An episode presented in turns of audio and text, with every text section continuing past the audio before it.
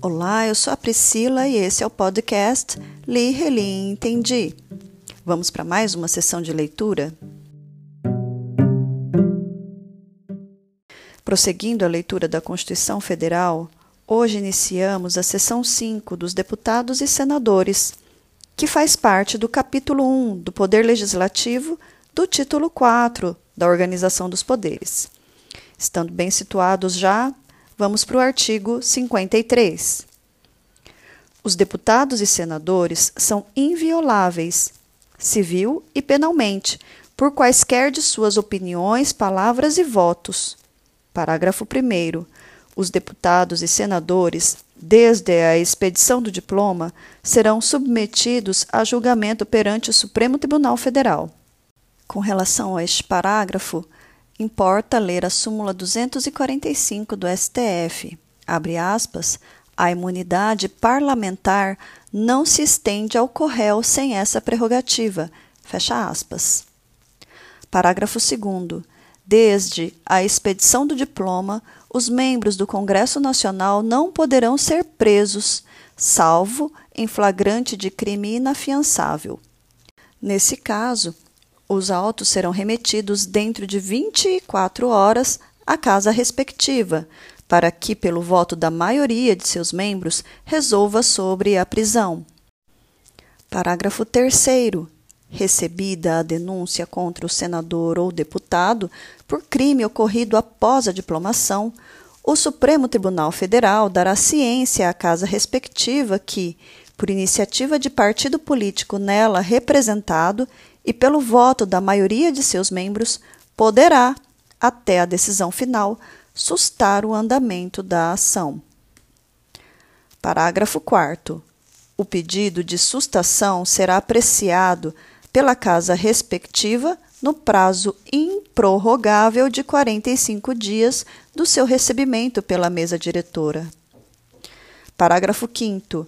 A sustação do processo suspende a prescrição enquanto durar o mandato. Parágrafo 6.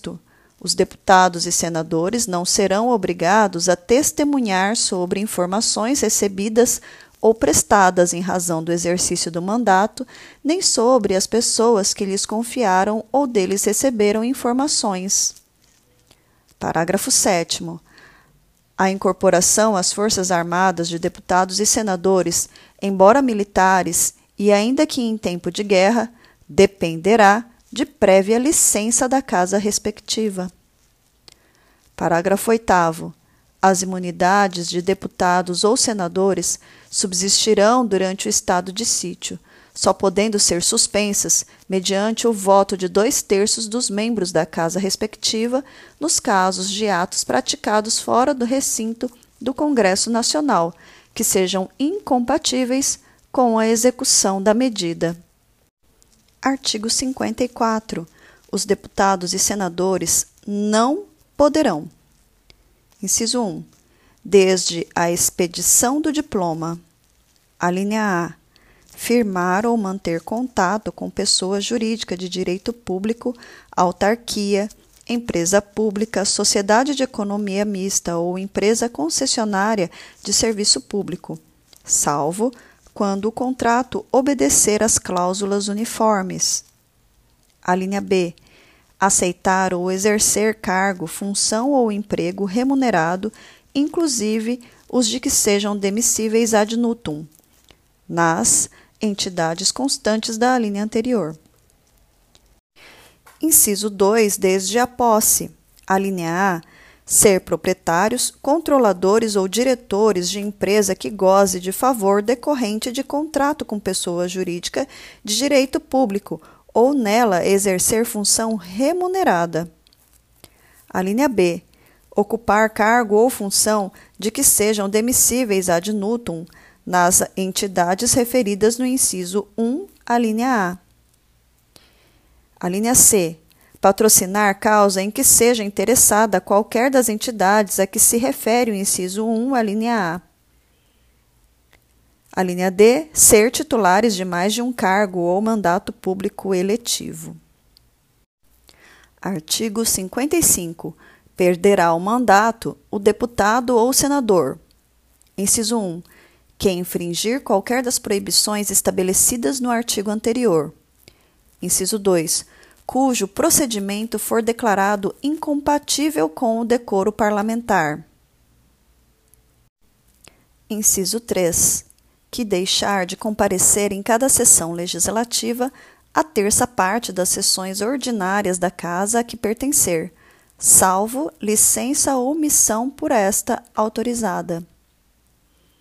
Neste ponto, leio a, a ação penal 694 de relatoria da ministra Rosa Weber, também a ação penal 565 de relatoria da ministra Carmen Lúcia e a ação penal 996 de relatoria do ministro Edson Fachin, publicado no Diário de 8 de fevereiro de 2019. Todas essas ações penais, elas possuem mais ou menos o mesmo entendimento que lerei agora. Perda do mandato parlamentar. É da competência das casas legislativas decidir sobre a perda do mandato do congressista condenado criminalmente. Artigo 55, inciso 4 e parágrafo 2 da Constituição Federal. Regra excepcionada, adoção no ponto da tese proposta pelo eminente revisor ministro Luiz Roberto Barroso, quando a condenação impõe o cumprimento de pena em regime fechado e não viável o trabalho externo diante da impossibilidade de cumprimento da fração mínima de um sexto da pena para a obtenção do benefício durante o mandato.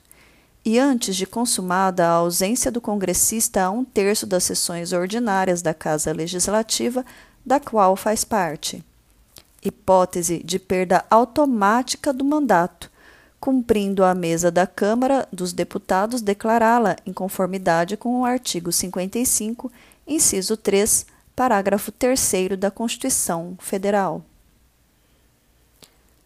Inciso 4. Que perder ou tiver suspensos os direitos políticos. Inciso 5. Quando o decretar a Justiça Eleitoral, nos casos previstos nesta Constituição. Inciso 6. Que sofrer condenação criminal em sentença transitada em julgado. Parágrafo 1. É incompatível com o decoro parlamentar, além dos casos definidos no regimento interno, o abuso das prerrogativas asseguradas a membro do Congresso Nacional ou a percepção de vantagens indevidas.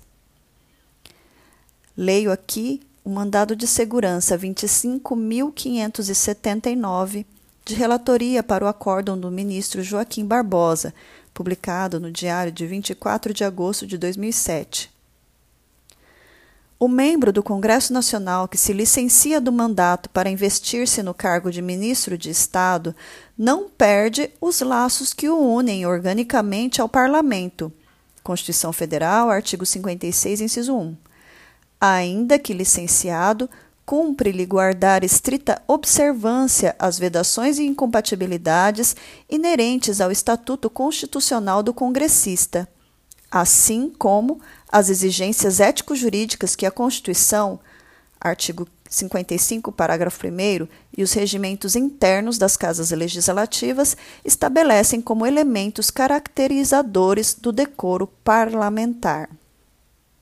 Retornando à Constituição, parágrafo 2, nos casos dos incisos 1, 2 e 6, a perda do mandato será decidida pela Câmara dos Deputados ou pelo Senado Federal por maioria absoluta, mediante provocação da respectiva mesa ou de partido político representado no Congresso Nacional, assegurada a ampla defesa. Neste ponto, cito a Ação Penal 996 um trecho do voto do ministro Ricardo Lewandowski, a relatoria era do ministro Edson Fachin, uh, publicado no Diário de 8 de fevereiro de 2019. Abre aspas. A jurisprudência consolidada e a melhor doutrina sobre o assunto sinalizam que a perda do mandato nos casos de condenação criminal transitado em julgado em se tratando de deputados e senadores, regrada pelo artigo 55, parágrafo 2 da Lei Maior, não é automática.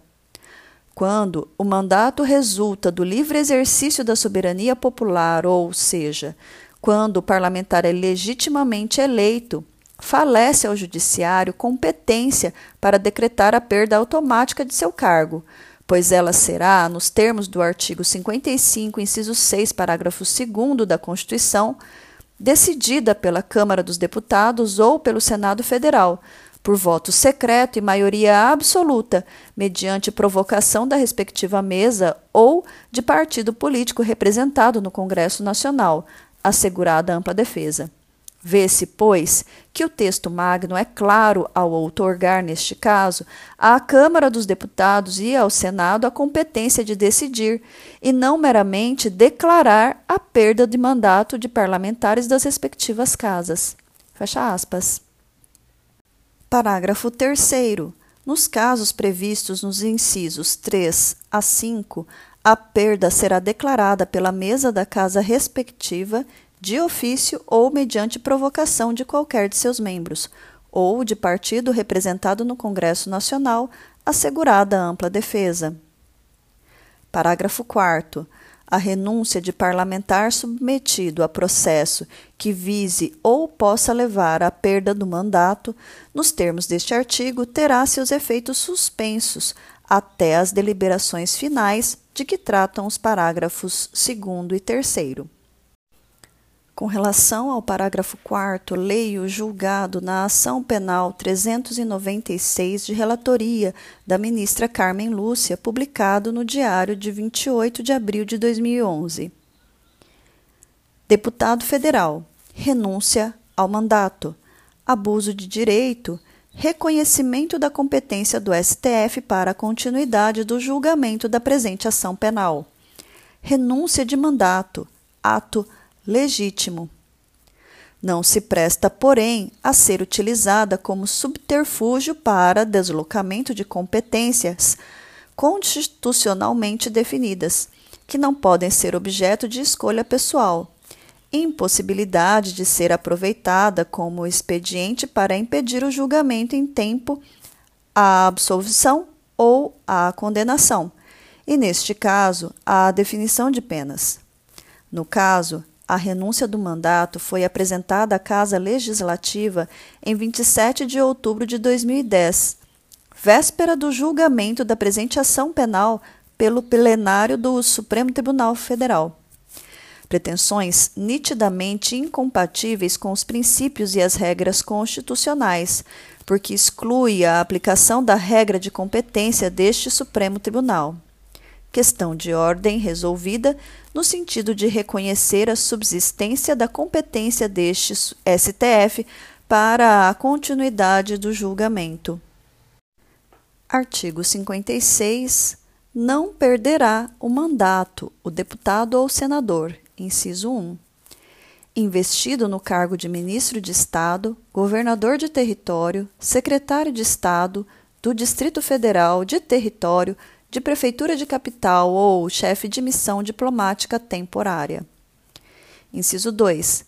Licenciado pela respectiva casa por motivo de doença ou para tratar, sem remuneração, de interesse particular, desde que, neste caso, o afastamento não ultrapasse 120 dias por sessão legislativa.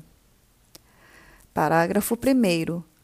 O suplente será convocado nos casos de vaga, de investidura em funções previstas neste artigo ou de licença superior a 120 dias. Parágrafo 2. Ocorrendo vaga e não havendo suplente, far-se-á a eleição para preenchê-la se faltarem mais de 15 meses para o término do mandato. Parágrafo 3.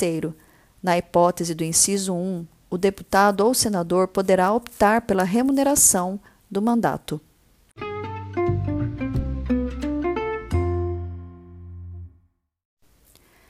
Seção 6 das reuniões. Artigo 57. O Congresso Nacional reunir-se-á anualmente na capital federal de 2 de fevereiro a 17 de julho e de 1 de agosto a 22 de dezembro. Destaco que esses dois períodos são os períodos legislativos ordinários que compõem a sessão legislativa. Retornando. Parágrafo 1. As reuniões marcadas para essas datas serão transferidas para o primeiro dia útil subsequente, quando recaírem em sábados, domingos ou feriados. Parágrafo 2. A sessão legislativa não será interrompida sem a aprovação do projeto de lei de diretrizes orçamentárias. Parágrafo 3. Além de outros casos previstos nesta Constituição, a Câmara dos Deputados e o Senado Federal reunir-se-ão em sessão conjunta para: inciso 1, inaugurar a sessão legislativa. Inciso 2, elaborar o regimento comum e regular a criação de serviços comuns às duas casas. Inciso 3. Receber o compromisso do presidente e do vice-presidente da República. Inciso 4. Conhecer do veto e sobre ele deliberar. Parágrafo 4. Cada uma das casas reunir-se-á em sessões preparatórias a partir de 1 de fevereiro, no primeiro ano da legislatura, para a posse de seus membros e eleição das respectivas mesas, para mandato de dois anos, vedada a recondução para o mesmo cargo na eleição imediatamente subsequente. Parágrafo 5. A mesa do Congresso Nacional será presidida pelo presidente do Senado Federal e os demais cargos serão exercidos alternadamente pelos ocupantes de cargos equivalentes na Câmara dos Deputados e no Senado Federal. Parágrafo 6. A convocação extraordinária do Congresso Nacional far-se-á, inciso 1, pelo presidente do Senado Federal, em caso de decretação de estado de defesa ou de intervenção federal, de pedido de autorização para a decretação de estado de sítio e para o compromisso e a posse do presidente e do vice-presidente da República. Inciso 2. Pelo presidente da República, pelos presidentes da Câmara dos Deputados e do Senado Federal, ou a requerimento da maioria dos membros de ambas as casas, em caso de urgência ou interesse público relevante. Em todas as hipóteses neste, deste inciso, com a aprovação da maioria absoluta de cada uma das casas do Congresso Nacional. Parágrafo 7.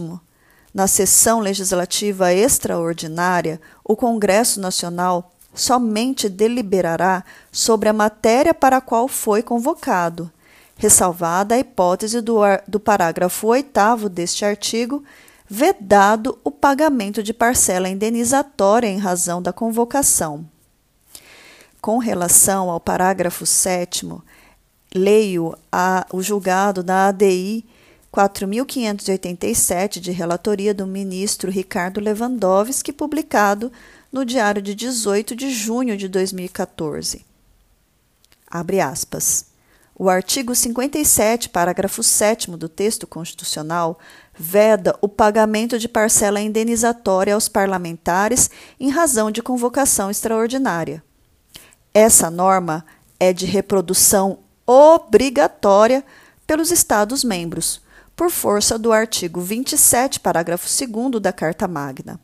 A Constituição é expressa no artigo 39, parágrafo 4, ao vedar o acréscimo de qualquer gratificação adicional, abono, prêmio, verba de representação ou outra espécie remuneratória ao subsídio percebido pelos parlamentares. Parágrafo 8. Havendo medidas provisórias em vigor na data de convocação extraordinária do Congresso Nacional, serão elas automaticamente incluídas na pauta de convocação.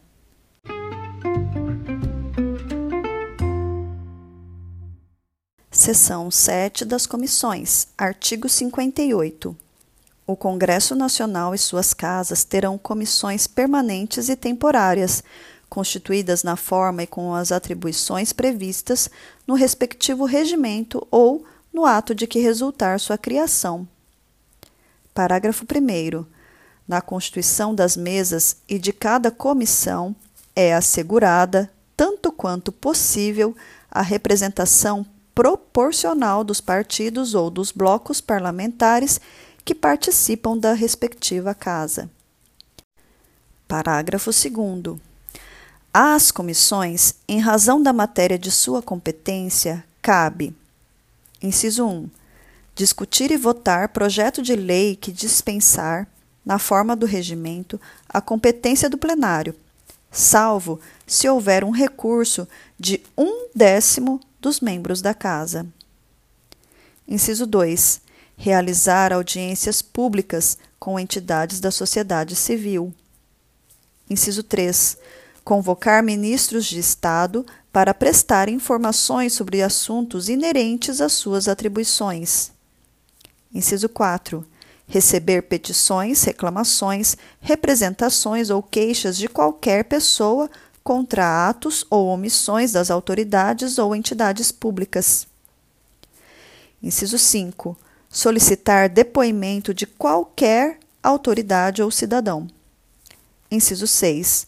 Apreciar programas de obras, planos nacionais, regionais e setoriais de desenvolvimento e sobre eles emitir parecer.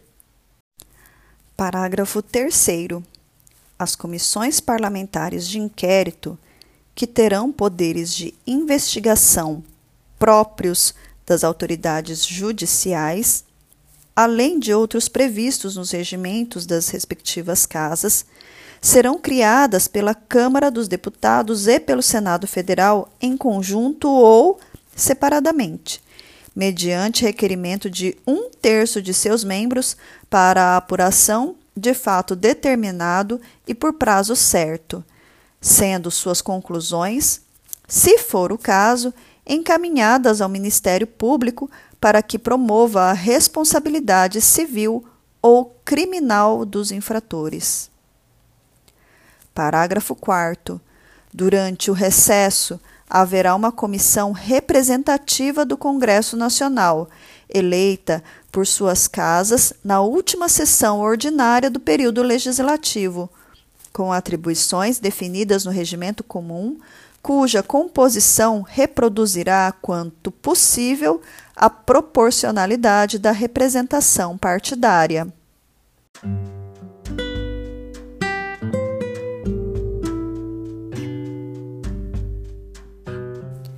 Por hoje é só e trago aqui a mensagem 95 do Carlos Torres Pastorino em Minutos de Sabedoria. Com os nossos pensamentos e palavras, construímos o verdadeiro mundo em que vivemos. Por isso, nossa vida e nossa felicidade dependem exclusivamente de nossos pensamentos e de nossas palavras. Vigie o momento presente para que o seu futuro seja feliz. Plante sementes de otimismo e de amor para colher amanhã os frutos da alegria e da felicidade. Um abraço e até mais!